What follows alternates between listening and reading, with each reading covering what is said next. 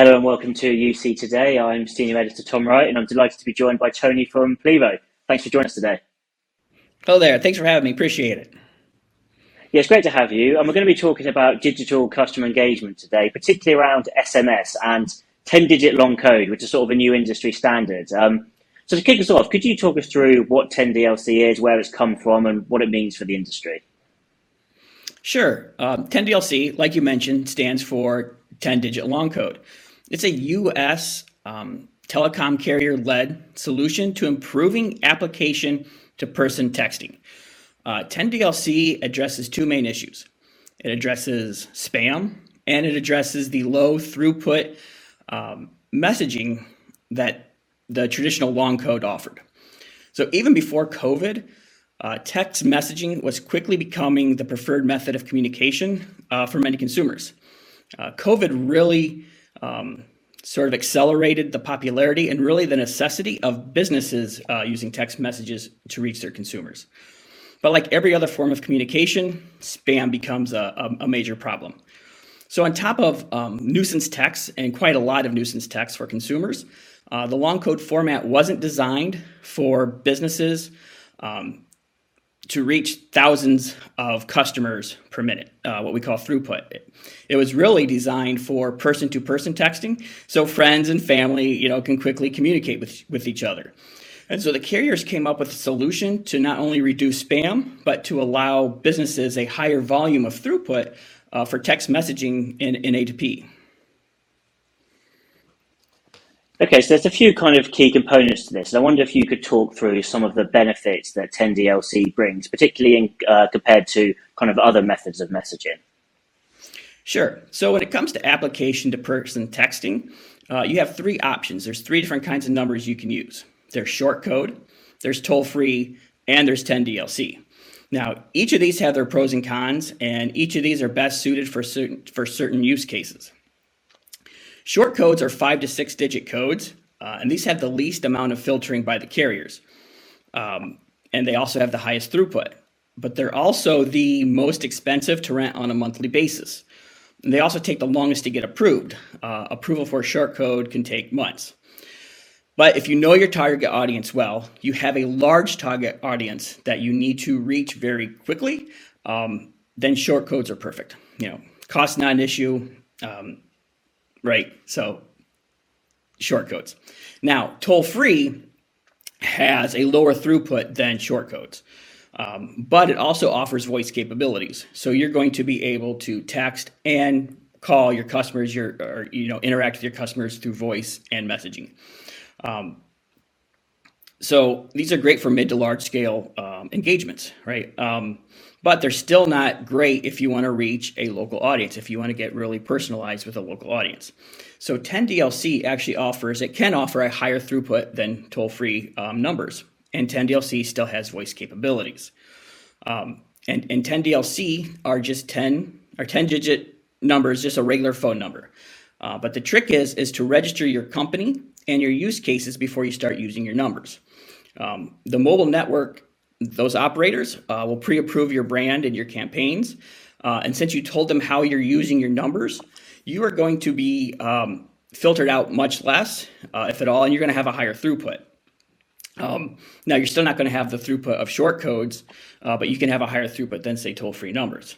Now, another advantage of 10DLC is you can provision local um, area codes instantly. Um, so you can establish a more personalized connection with your audience. And the monthly rentals are, are minuscule, um, are almost nothing compared, especially compared to short codes. Now you may pay a fraction of a cent higher per message, um, but you're going to save so much in, in, in monthly fees. Plus, uh, you're going to have 10 DLC up running in less than a week. Um, so these these 10 digit short codes are, are great for really great for small to, to mid size engagements, uh, but they can be used for, for just about any engagement you need.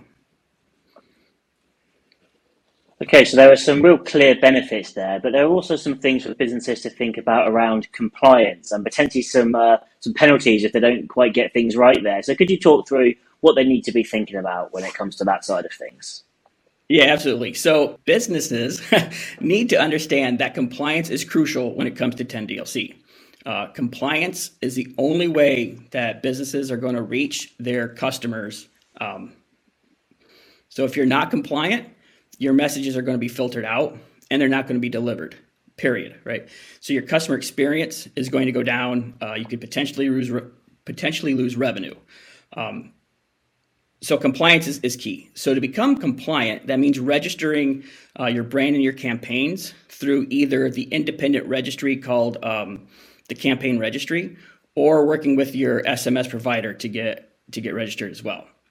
So think of your brand as letting the providers know who you are, uh, the name of your company, who you who who your customers know you by, right? Now, a campaign describes the kind of messages that you're sending. So, one-time passwords for two-factor authentication, uh, account notifications, fraud alerts, uh, customer care. Um, so, now, if you try sending messages that are not in line with what you say they are, that's where there's going to be issues. Um, so you could potentially be fined. You're going to be filtered at a higher level, and ultimately you could, you could be banned. And so, um, you know, the carriers are really looking out for their customers and trying hard to reduce spam and scams. And so the punishments are going to be quite severe. Uh, so compliance is key uh, to reaching your customers. Yeah, so if we wrap all this up, there's um, there's a lot to think about. There's some real benefits, and as you said, there are some quite severe implications for getting this wrong. So, could you talk through how you all at Plivo are making sure that your customers are ready for these changes? Sure. Uh, well, I'll say 10DLC has not been an easy rollout. Uh, everybody in the industry, uh, I think, can pretty much agree on that. The carriers have changed dates, they've changed requirements, uh, they're still evaluating and still changing and adding penalties. Uh, but at Plivo, we are staying on top of everything uh, 10DLC at the carrier level, you know, um, and we're passing that that expertise on to our customers. Um, you know, our product and our customer support experts um, have in-depth knowledge of, of 10DLC because we work so closely with the carriers. Um, so, so we're going to be able to guide you through uh, the implementation process, uh, the registration process. We have that knowledge, right? Like we're the experts. We're here to help you in any in any way we can.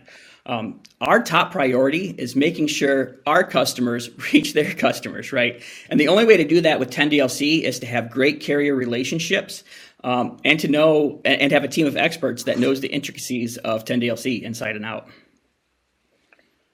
Yeah, there's certainly a lot going on there, and I hope, Tony, we can speak out to you as this kind of progresses. But in the meantime, thank you so much for joining us and talking us through that. Thank you. I appreciate it so much. Yeah, it's been great having you. And thank you everyone for watching. If you enjoyed this video, please give us a quick like and share on social media. And we'll see you next time.